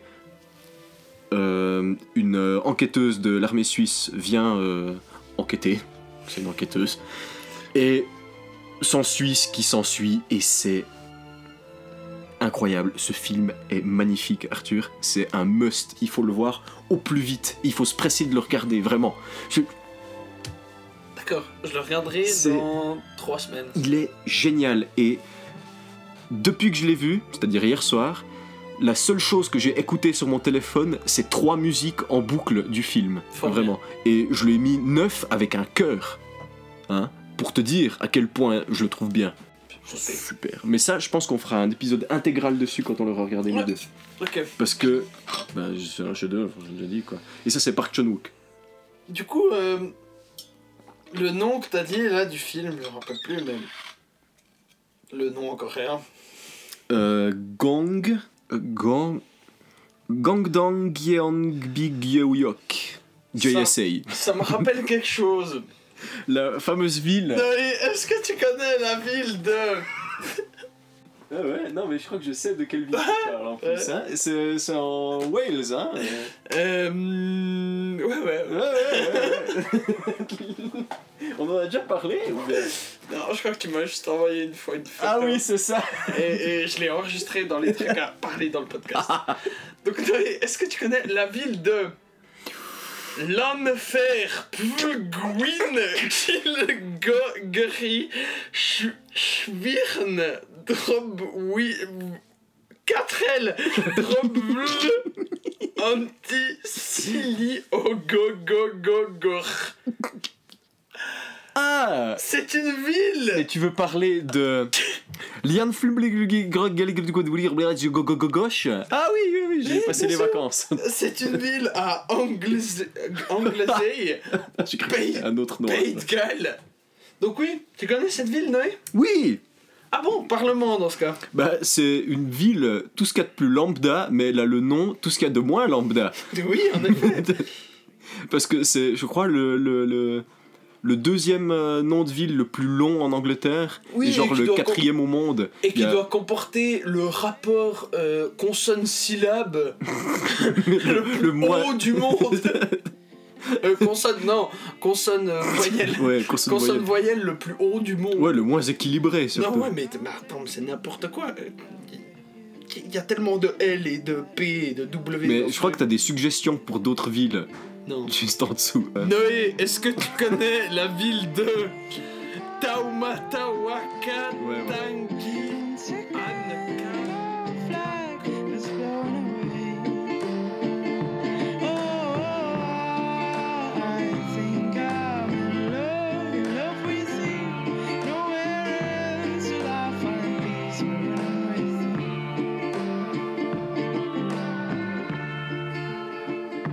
Anka Gako Au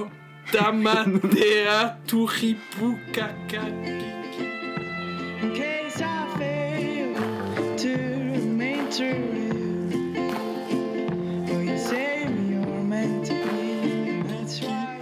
Maunga Oronuku Pokai Wenua Kitana Tau Colline en Nouvelle-Zélande. Ah non, c'est une colline. Attends, mais tu peux répéter, je suis pas sûr d'avoir. Ah Taumatawaka Tangi Eh, mais attends, attends, attends.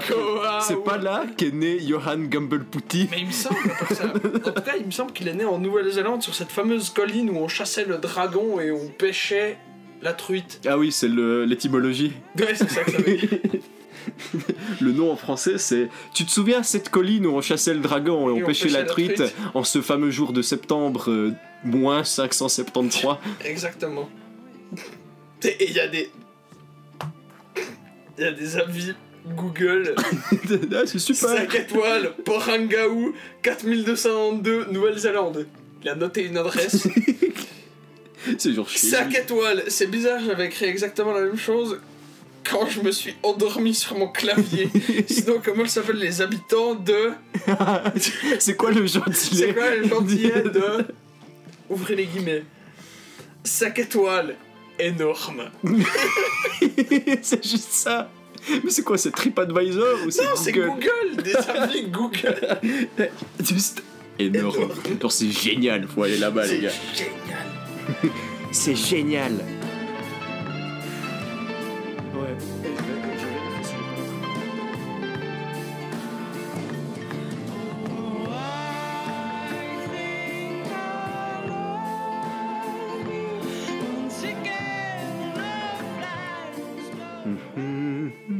pas, mais en tout cas, cette semaine, je me suis imaginé un truc marrant. Mhm. Imagine, t'aimes bien manger des tartines au tsvibak. Genre, Tu sais, les c'est les, les trucs tout durs là, qui font cette taille, qui croquent une chier, qui sont très durs. donc tu le mets entre deux tartines. Non. tu, le, tu le prends, prends ton tsvibak là, ou t'en prends deux, tu les mets dans un. Toaster. Non, non, dans un pilon. Tu- enfin, tu les pilonnes, tu les mets dans un mortier, tu les pilonnes, tu mets du beurre sur ta tartine Ouais. et tu verses les débris de Tsubak et tu les tartines sur ta tartine. Ça fait. quand tu essayes de les tartiner. Mais quand tu les manges, ça fait mal! C'est plein de petits débris qui te rentrent dans les gencives, autant dans le manger palais, dans la langue. Tartine au clou, quoi. Mais oui, mais ça fait. Et ça fait mal! Genre, un Parce que bon- t'as essayé. Non C'est ma mère qui a dit Ah ouais, moi j'aime bien les, les tartines au Tsfibak. Et Ah. je lui ai dit ça. Sauf qu'elle elle voulait dire J'aime bien tartiner des Tsfibak. Ouais. Moi je lui ai dit Non, non, Non, mais c'est bien qu'elle aime se bien beurrer la biscotte. Tu aimes bien broyer du Tsfibak et te le tartiner sur du beurre, sur un Ouais. morceau de tresse. Voilà. Merci. De rien. Merci. Je crois que je me suis posé une fois la question cette semaine aussi de. de l'expression enculer des mouches. Mhm. Genre, ça veut dire euh, s'intéresser à des choses inintéressantes. Ça veut pas plutôt dire euh, discuter de rien pendant des heures? Oui, oui, c'est un mélange des deux. Ouais. Euh, en, en gros, ça sert à rien, c'est- quoi. C'est discuter quelque chose en, en s'attardant sur des, Des détails, qui ouais. n'ont aucune importance. Mhm. Signification porter son attention à des minuties, des affaires sans importance à propos desquelles on fait mille difficultés. Mhm. Voilà.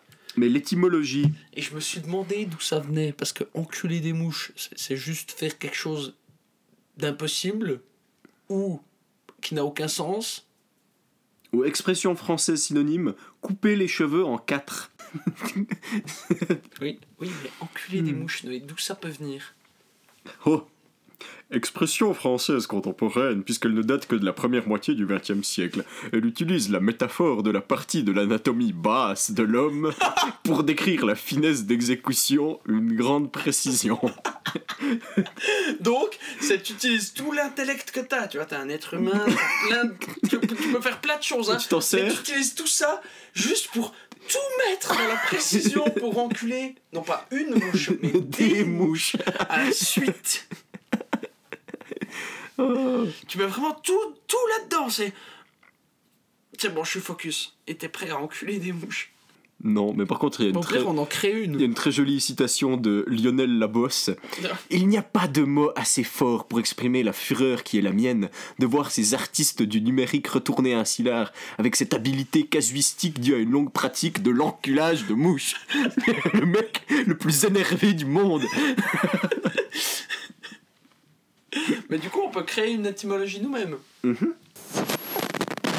Cher auditeur, prépare-toi, accroche ta ceinture et pose ton cerveau. Genre, enculer des mouches. Ça veut dire se focaliser sur des choses sans importance. Ouais, mais non, en fait, ça vient du danois, Ah, ok. Fliegen en Kulieren. Ouais. C'est- C'était une pratique très, très répandue parmi la semi-noblesse de robe Donc, la, de la semi-noblesse de robe, c'est ce qu'il y a entre le bas peuple Mhm. et les gens qui se font manger par des lions. Voilà, et C'est l'exact entre deux. exactement. C'est ceux qui nourrissent Ouais. les lions, en Et fait. tous les. euh, Pourquoi de robes Parce qu'ils portaient des robes. Ouais, et parce que c'était pas une noblesse d'épée qu'ils avaient gagnée Voilà. à la bataille, c'était une noblesse euh, institutionnelle. Et euh, ces, ces gens-là, donc, comme on les a cités, La, semi-noblesse de robe du Danemark, du Danemark.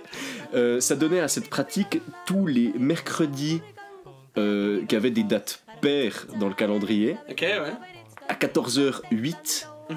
Mais l'heure était pas encore inventée à l'époque, du coup c'était un peu compliqué. Bah, Mais ils se débrouillaient. la- c'était un peu plus tard que la demi la demi-soleil de la journée. Voilà, exactement. Et ils se, ils se retrouvaient toujours à 6 plus un enfant pour euh, prendre des mouches, les mettre dans un bac et s'astiquer avec. Non, dans, dans Voilà. un bac, hein, Noé est en train de dire qu'il les mettait dans des bols avec une ouverture taille pénienne relative. Voilà. Et en fait, Tu euh, enfiles ton pénis dans ce tas de mouches grouillantes, tu l'entoures de, Mhm. de, de peau de brebis, ouais, et exactement. bah, tu fais ton affaire. Et pourquoi, Les 6 plus l'enfant. ouais, et pourquoi c'est devenu une expression bah Parce que ça demandait énormément de minutie de d'attraper toutes ces mouches et puis de- d'en faire ce qu'ils en ont fait. Et en plus de ça, c'était un rite de passage à l'âge adulte pour l'enfant, Voilà. qui du coup, euh, L'enfant de la noblesse de robe. l'enfant et de la noblesse, non pas de la semi-noblesse. De la semi-noblesse. La seule utilité de la semi-noblesse, donc ceux qui se faisaient manger par les lions, autre que se faire manger par les lions pendant les jeux danois, c'était de faire passer les enfants de la noblesse de l'état enfant à adulte. Voilà. Les enfants mâles. Mais une fois qu'ils l'ont fait une fois, ils ont plus besoin de le refaire. Non, ils ont plus. Mais les autres, ils leur, ils leur font tous les mercredis à Oui, 14h08 oui, voilà. Qui est enfant pairs. ou pas Voilà. Qui est enfant de la noblesse ou pas La Et- noblesse de Robin. Pourquoi c'est devenu expression? Parce que ça demandait énormément de minutie. Parce que qu'est-ce que tu fais entre deux mercredis pairs? Bah t'attrapes le plus de mouches possible. Et c'est c'est dur, parce que t'es pas un chat. Ou une grenouille. Ou un caméléon. Ouais. Ou quoi que ce soit qui mange des mouches. T'es un être humain. Voilà. Voilà, c'était l'explication culturelle. La journée, c'était sponsorisé par Wikipédia, Non, non, non. Par Science et Vie Junior. par Science et Vie Junior et Wikipédia. Je t'ai pas dit, mais ils m'ont envoyé un chèque. Comme Bic. Comme Bic. Toujours sponsorisé par Bic d'ailleurs. Bon, mais je pense qu'on arrive vers la fin de l'émission. Heureusement.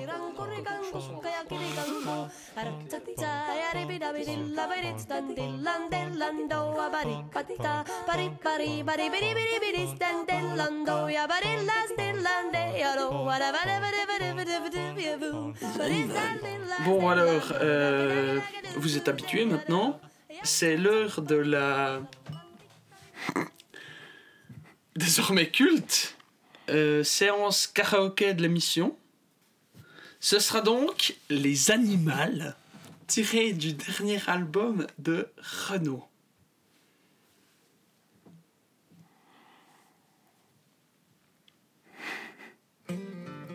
Moi j'aime bien les animaux, les petits chats surtout.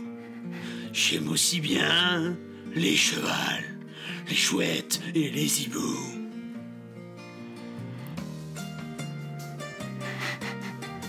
Horrible.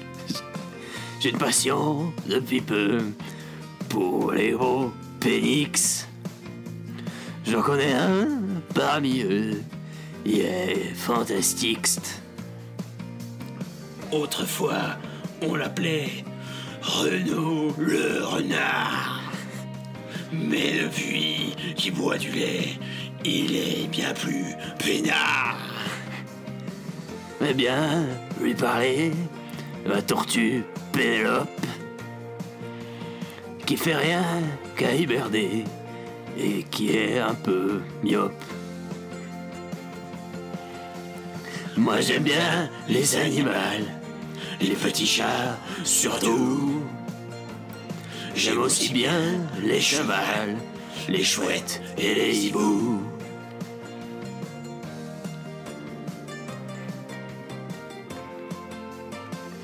Passion depuis toujours, c'est les cachalots.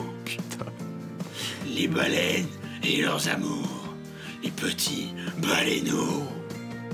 Et aussi les dauphins, et puis les narvals. Ou les narvaux, même si ça craint, ça m'est bien égal.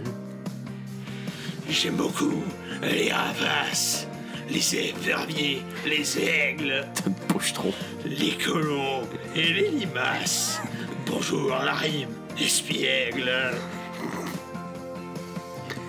Moi j'aime bien les animaux, les petits chats surtout. J'aime aussi bien les chevals, les chouettes et les hiboux. Je connais pas le break.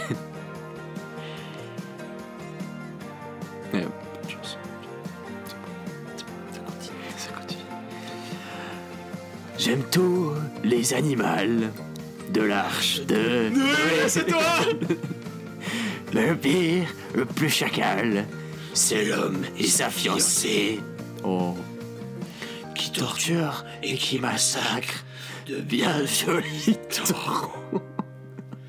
Dans de sinistres spectacles et sous les bravos.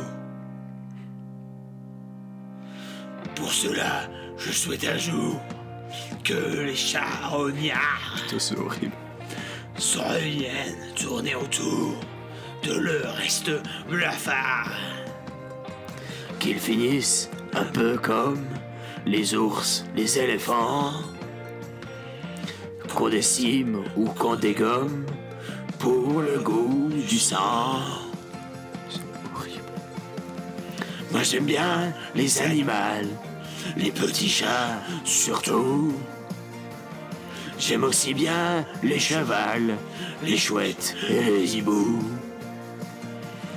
Moi j'aime bien les animaux, les animaux, les petits chats surtout. J'aime aussi bien les chevals, les chouettes et les hiboux. On dit un hibou. Ouais, c'est moi, c'est Renaud, les chouettes et les hiboux. Je suis pas sobre depuis 20 ans. Je bois du lait. Allez, pastis. S'il vous plaît. Avec de la suze. Et du pastis. C'est vrai que c'est un laissuse, pas un lait pastis. bon, voilà. J'espère que ça vous a bien plu. ce- cet animal. Nous pas. C'était rigolo. Putain, c'est horrible, j'avais jamais entendu la fin. Tiens, bah non, on la coupe toujours avant la fin parce qu'elle est chiante. Il souhaite à tout le monde de crever. Bah, Alors. du coup, euh, ça clôt notre émission en beauté. Ouais. En espérant que vous l'apprécierez. Quand elle sortira, c'est-à-dire dans 2, 3 semaines, un mois, En tout cas, on s'est bien marré, quoi. on s'est bien marré. On espère que vous passez une bonne soirée, que ça vous a plu, que votre vie est remplie de satisfaction et de Félicité. félicité, que vous vous épanouissez dans ce monde et que vous accomplissez de grandes choses. Oui. Sur ce, bonne année 2020. Oui, on l'a pas dit, bonne année. bonne année. Au revoir. Salut.